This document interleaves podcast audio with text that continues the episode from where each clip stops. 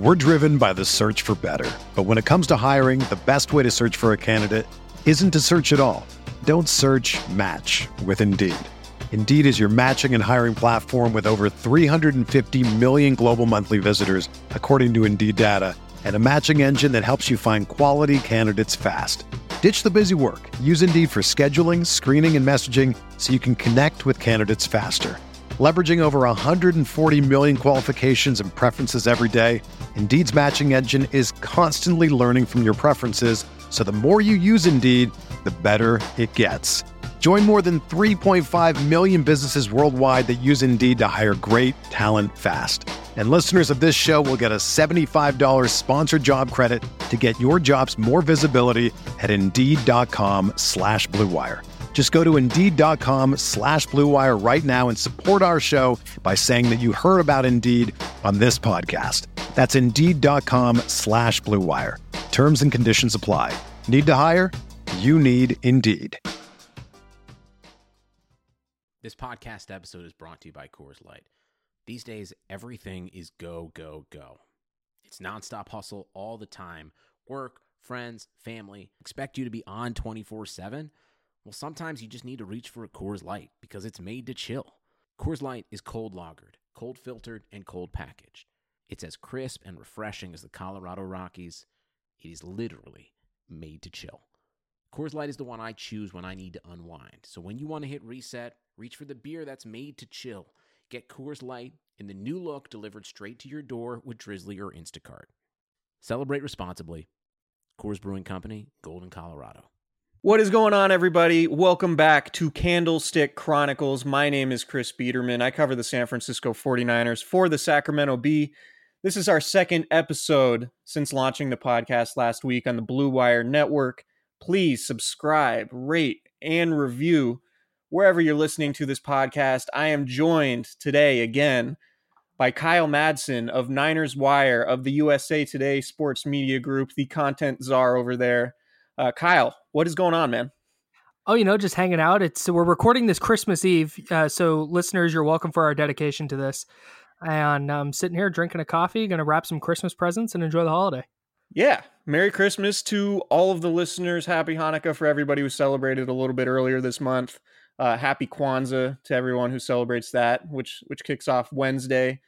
Uh, the 49ers coming off a 14 to 9 loss to the Chicago Bears, the playoff bound Chicago Bears. We're going to talk about that game today, sort of what we liked, what we didn't like, big picture topics like was it really a measuring stick or is it a game that isn't really going to mean much to the offseason and and going into next year as this team really is all about 2019. So Kyle, watching that game, watching the Bears defense really kind of do its thing, maybe without all of the turnovers, although the, the Niners did have that interception uh, in that fourth quarter drive as they were trying to take the lead there.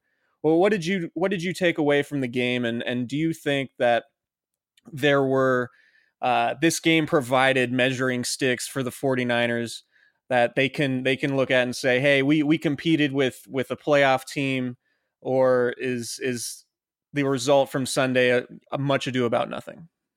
No, I think there's definitely things you can take away from it. And I think, at least offensively, it's so hard to to measure this 49ers offense because it's Nick Mullens under center. There's no Jerick McKinnon. Matt Breida has been banged up all year. Their receiving corps is incomplete and inexperienced.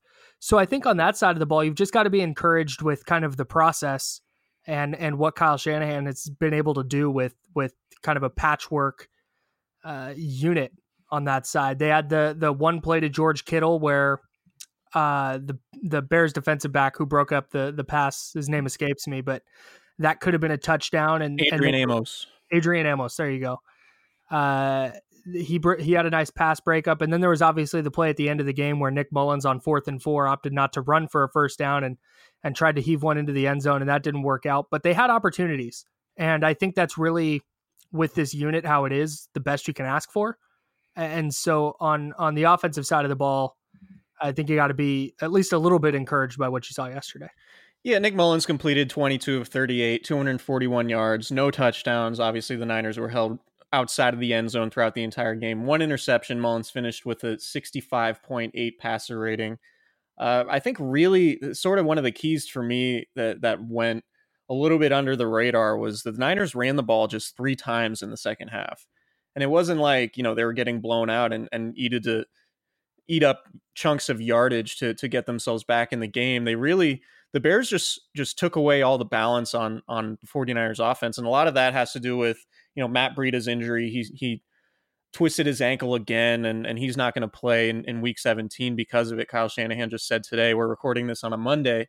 But the 49ers finished with just 47 yards rushing on 15 carries. That's that's just over three yards a carry. And this was an offense that ranked in the top 10 throughout the season in, in rushing yards. And and the Bears, Kyle Shanahan said, you know, the Bears, the way they were loading up the defensive front, the fronts they were playing, they tried to take away the running game, which which really is sort of the engine for San Francisco's offense because they love to run play action. They love those outside zone play action fakes where they can get George Kittle or Kyle Juszczyk or Trent Taylor wide open in the flat. And because the running game wasn't working, obviously the play action wasn't working nearly as effectively. And the 49ers really threw all their eggs in the Nick Mullens basket, and it didn't totally work. I'm curious as to how much of that had to do with Matt Breida being hurt and Jeff Wilson Jr. Obviously, he's had fumble problem problems in, in recent weeks. I think he had three fumbles in, in the previous three games. So, you know, you look at it from that standpoint and say the 49ers were were undermanned in that sense. They just didn't have uh, the running backs that they typically have. I mean, Jeff Wilson Jr. is essentially you could you know you could make the argument he's their fourth or fifth string running back behind Jerick right. McKinnon, Breida, Raheem Mostert, um, and Alfred Morris, obviously. So the Bears have a really good defense. I, I am with you. I, I, think it's it's a positive in the sense that it was a close game. I, I read Tim Kawakami's column today in the Athletic, and and he quoted Joe Staley. I talked to Staley in a separate scrum after this um, name drop, but um, Staley basically told Tim that you know the the Bears players told Staley after the game that you know that you made this really hard on us. This was this was a really tough game, and it looked like a tough game. And, and going into it, I sort of expected a, a low scoring defensive struggle. Yeah. Um, and I thought the 49ers were going to need something like they got last week against the Seahawks and that kickoff return touchdown that was huge, obviously in that overtime win. Um, and they just didn't get it. They they got turnovers, but they couldn't convert them into points. And they needed a, a real, you know, a game changing play, maybe like a pick six or another special teams touchdown or something like that. But but they didn't get it, and and it was a competitive game. But ultimately, I think it went sort of how I expected. Yeah, but you mentioned something there that that I wanted to get to was they had two t- takeaways yesterday. They had two others. They had two other near takeaways uh, where the runner was just down just before the ball came out, and then they had an interception by K'Waun Williams that that was called back because of a, a holding penalty on Fred Warner. They could have had five takeaways yesterday after having none since week eight. And I think that was a big deal because you can see now that that the defense is th- there was a focus on that yesterday. They you saw Marcel Harris uh, getting after the football. Uh, you saw Tarvarius Moore after getting beat by Allen Robinson, chasing him down and, and aiming to punch the ball out. It's something they were they were trying to do yesterday. It, it looked like they were playing uh, at a at a much different pace than they had in recent weeks. And I say in recent weeks and uh, over the course of the season, they've been they've been playing better the last couple weeks. But um, I, I I was really encouraged by what I saw defensively yesterday. Uh, just offensively, it's hard to get a gauge because of all the injuries, and, and defensively, they've had problems on that front too. But the defense, I think, yesterday was was very very encouraging. Yeah, and the point you make about the takeaways, it's worth noting, you know, Tarvarius Moore, the rookie who's getting playing time because Ahkello Witherspoon is out for the season uh, with a leg injury. He was the one who popped the ball out with with a good punch play after getting beat by Allen Robinson on that slant, giving the 49ers a chance late in that fourth quarter. Um, him forcing a fumble. Marcel Harris, it looked like he forced a fumble on Allen Robinson, whose knee was down a split second before yep. before Harris could could yank that ball out. And then at it was that same drive that the Bears ended up scoring the go ahead touchdown in the third quarter that proved to be the decisive touchdown in the game. Um, so yeah, I'm with you. If the Niners get a few more breaks in that game that they create for themselves, then maybe they do escape with the win. And and I think that goes to show sort of the thin line between winning and losing in the NFL. And And even though, you know, the Bears are 11 and 4 and the Niners are 4 and 11, any team on on the same playing field can need, can beat anybody else in the NFL and and the talent gap isn't as wide as as we like to talk about um, when these teams are actually playing against each other. So the 49ers, I think they can look at this game and say, you know, this is a playoff team and and the, the Bears, I mean, the, the Bears are a playoff team. We hung tough with them and we're a few pieces away, namely getting our franchise quarterback back. Hmm. Um, and you know, an edge rusher and, and these things. Uh, from from being as competitive as these teams. And you know, the Bears had five and a half, five point four yards per play, which is if you're if you're going into the game, obviously 14 points is is where you want if you're San if is where you want to be if you're San Francisco's defense. But 5.4 yards per play is absolutely where you'd want to be. Um, so the yardage total is fine, um, but really. You know, the Bears scored two touchdowns in their three red zone trips. The Niners went over three in the red zone. Um, the offense, the Niners offense converted 50% of their third downs, which is a pretty good number against a really good Bears team. Khalil Mack didn't have a sack, although he was impacting the game. And and uh, talked with George Kittle a little bit after the game. Name drop, and he said, um, he said, really, what what Khalil Mack did that impacted the game the most, from his perspective at least, was was just chipping George Kittle at the line of scrimmage and really being physical with him and screwing up all the timing on his routes. And while Khalil Mack you know, might have not gotten any sacks. He still hit Nick Mullens three times, uh, including you know forcing at least two incompletions by, by my memory. But but just you know thwarting George Kittle at the line of scrimmage and preventing him from from you know running free in the in the middle of the field which is where you know that's his sweet spot and really that's that was the main strength of the 49ers offense these last few weeks coming into the game uh, that was obviously what the Broncos couldn't do 2 weeks ago uh, but Kittle still got his. He still had over 70 yards receiving. So the Bears are just a better team. And and I think yep. it's fair to say that uh, I I don't I I'm not too discouraged if if I'm a 49ers fan about this game just because the Bears are better. Uh, they're a team that's gearing up for the playoffs. Niners are gearing up for for another big offseason with with a backup quarterback. So uh, well, the the one thing with with the Bears offense, they have so many weapons on that side of the ball. And I, this is going to sound really dumb, but stay with me. I've had Tarik Cohen on my fantasy team all year, and he has been dynamite. And the 49ers held him yesterday to 12 yards on six carries, and he caught uh, one ball for seven yards. And their first turnover came when the Bears tried a weird like uh, option where where Mitchell Trubisky sprinted right. It wasn't there, so he tried to throw it back to to Cohen where the 49ers had defenders waiting um, and then the ball hit the turf and, and the Niners recovered. But they did a really good job of not letting any one player really get loose. Um, Allen Robinson had six catches for 85 yards, but he had the big fumble at the end of the game. Uh, 10 different players caught passes for the Bears, but nobody really had a had a monster game. And I think that's that's a that's a big deal for the Niners because they they defended it. They defended the Bears offense really well and and this is an offense that we've seen can can really go off for some points. So uh, just the last three weeks for the Niners defense against the Broncos and against the the Seahawks last week, and then against the Bears, they've gotten some key stops when they've needed them, and that's something that they didn't get early in the year. Uh, so I really think that that the main takeaway from yesterday's game was was how well the defense played against an offense that can be really explosive. Yeah, and I, I tweeted a thread about this. Um, it, it points to the, the point you just made is, is sort of backed up with with statistics. The Niners are 10th in the NFL now in, in opponents' yardage. They're allowing 344.6 yards per game, which is good. Um, but there's obviously a huge gap in where they're at yards wise versus scoring. Opponents are scoring 25.8 points per game. That's 24th in the NFL.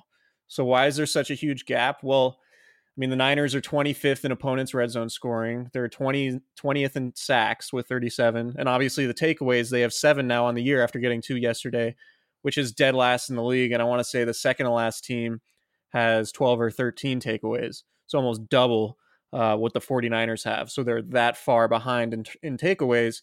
And the 49ers offense has lost 28 turnovers, which is the third most in the NFL.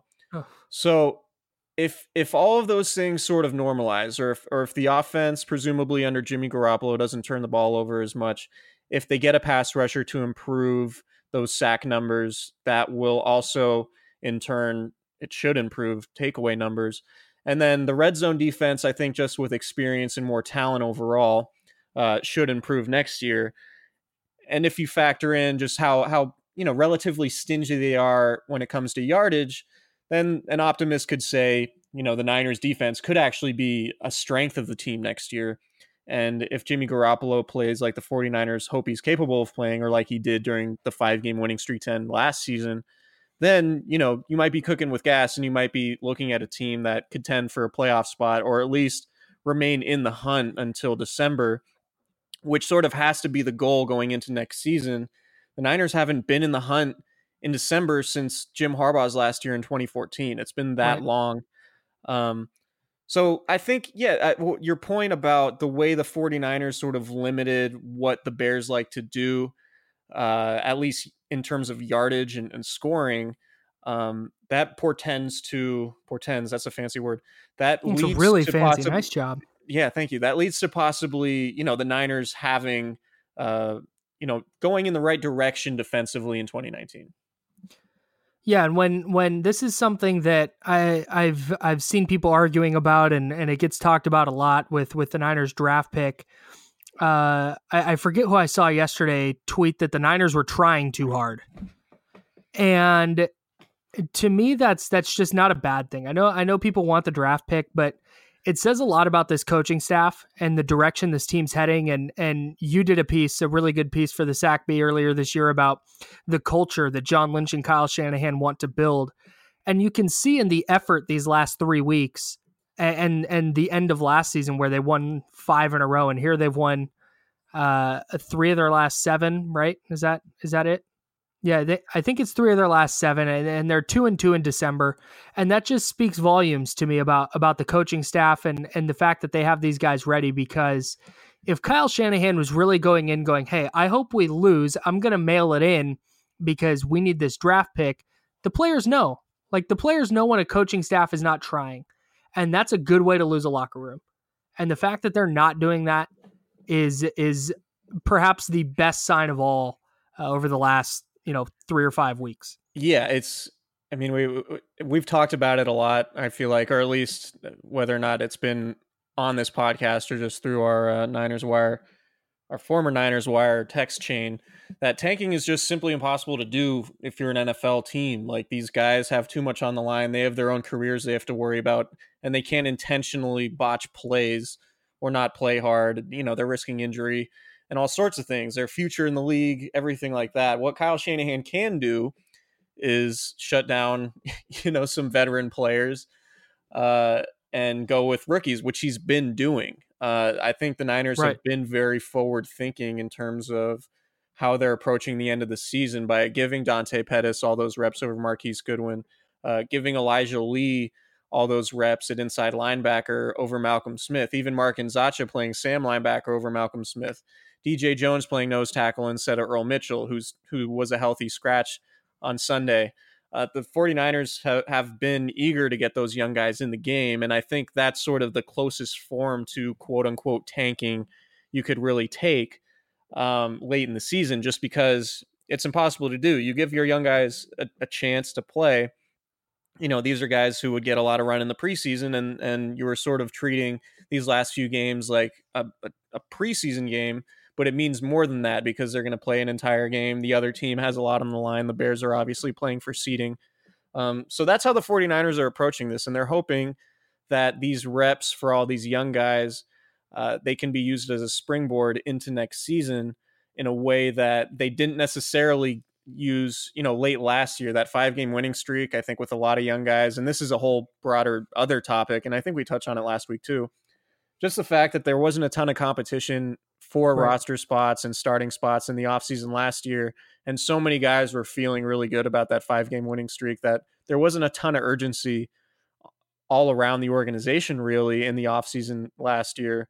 And on the roster, particularly, a bunch of the young guys just didn't didn't show that urgency and it carried over into the season and and it showed when when some of the young guys regressed. So, you know, I think that's I asked Kyle Shanahan about it today on, on his conference call.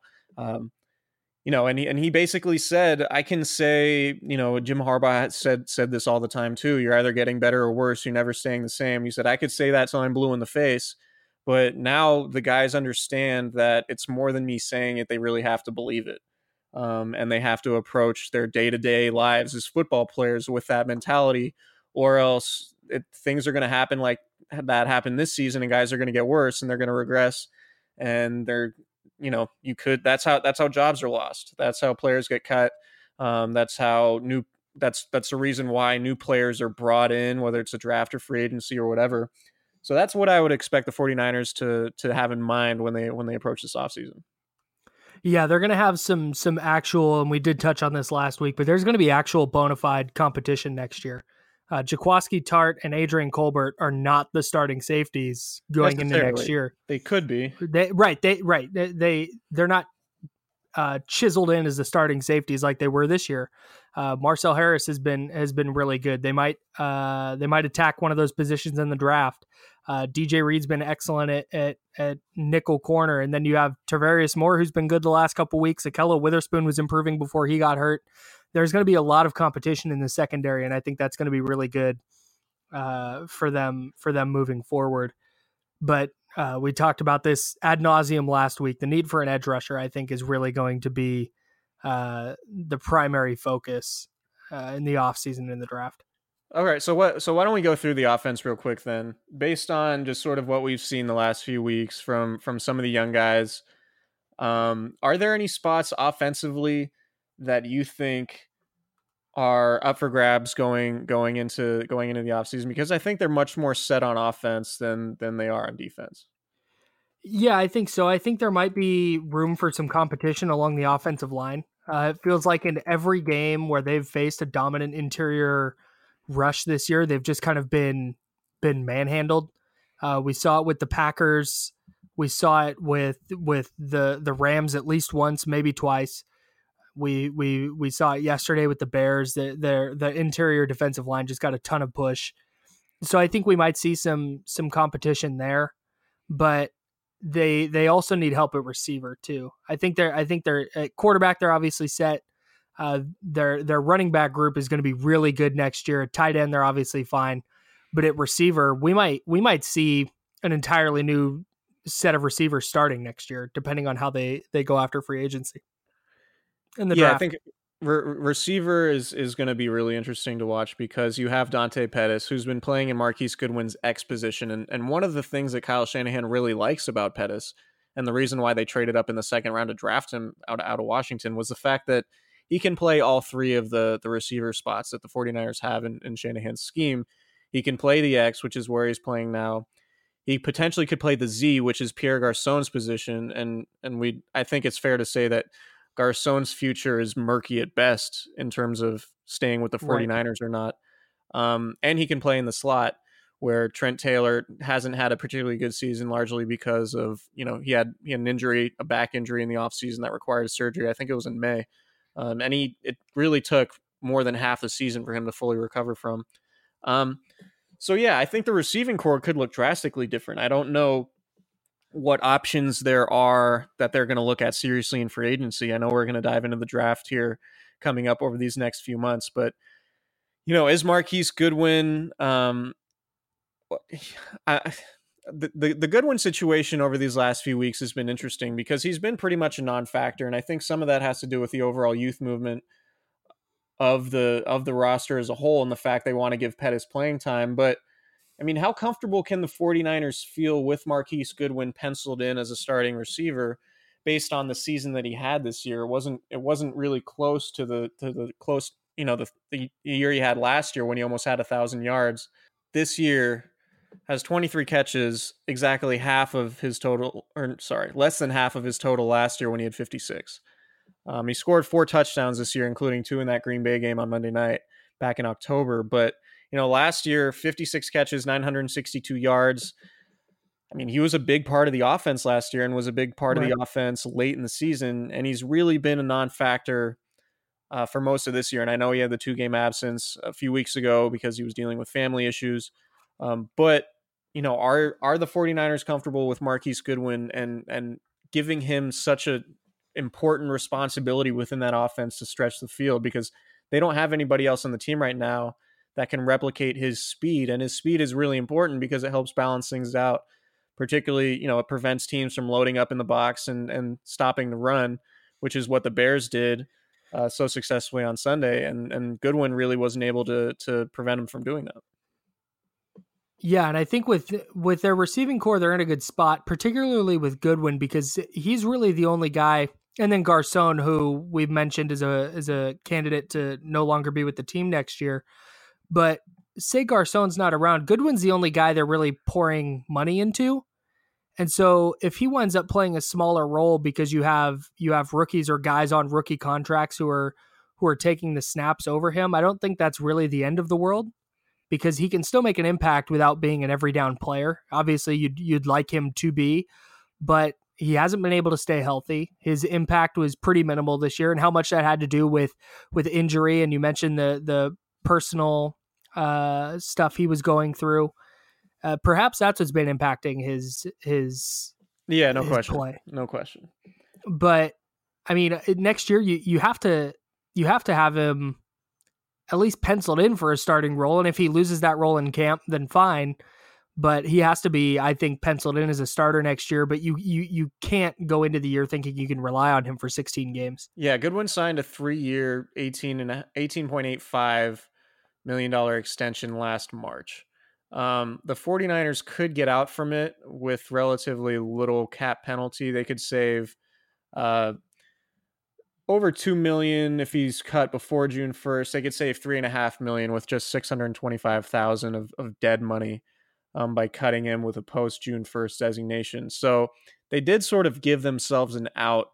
I do think the Niners fancy themselves as sort of, you know, a, a team, a player friendly team. So yeah. I don't think they would they would do that to Goodwin, particularly given all the off the field stuff that he dealt with. I think they would give him another year to to see how well he could fit with Jimmy Garoppolo back under center.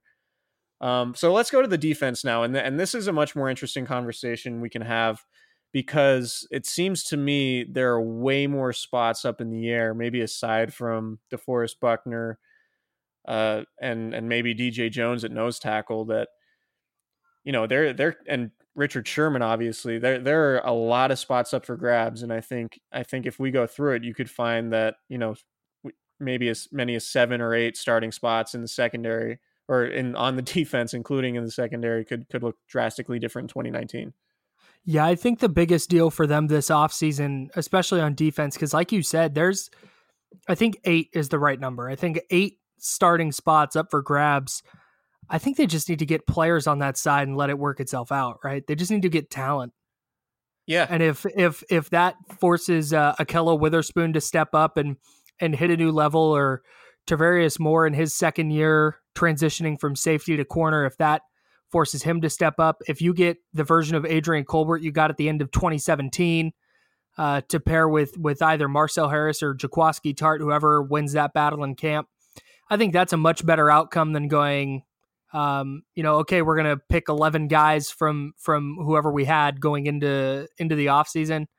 Uh, they, they, they this talent this roster is still so early in a rebuild, and I think some people uh, kind of forget that because they they were idling so long with what they had. But this is they're still in the early portion of a roster teardown and a rebuild. And when you're this early on, I don't think you can focus too heavily on a position. You just need talent. You just need players. Yeah, I think all all four positions in the secondary outside of Richard Sherman's spot, uh, you they should bring in competition in addition to the guys they already have. And I think you we saw with the Eagles last year when they were hit with injuries, they had so much depth in their roster that they were they were able to absorb those absences and still play at a really high level. And the 49ers, while they've dealt with a lot of injuries too, they just don't have the depth. So, mm-hmm. you know, I think you could look at inside linebacker where you could possibly bring in a high draft pick to compete with Elijah Lee, uh, you know, to play next to Fred Warner, who we should mention is, has definitely earned a starting spot for, over the long excellent. term. Um, I think, you know, Ahkello Witherspoon and Tarvarius Moore, I think those are two players with a lot of upside, but I think the Niners would be smart to bring in maybe a veteran there or or a highly drafted player to push those guys. Uh, and improve just that position as a whole. And you're going to need more depth because Richard Sherman's going to be getting up there in age one more year. He'll be 31 in the spring.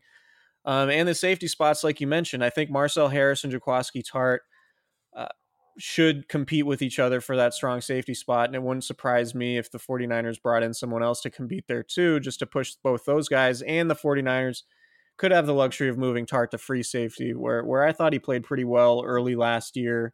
Uh, yeah. And in one game this year, I think it was the Seahawks game in Seattle. Um, you know, that was the first time he played there this year, but he, I think he could do it. And and if the best combination maybe is Marcel Harrison Tartt at free safety, then that's not necessarily a bad thing for the 49ers either. Um, but they just need to have that flexibility and they need to build depth and competition. And if I'm Kyle Shanahan, with the exception of those guys we mentioned, I'm telling the team nobody has a starting spot wrapped up.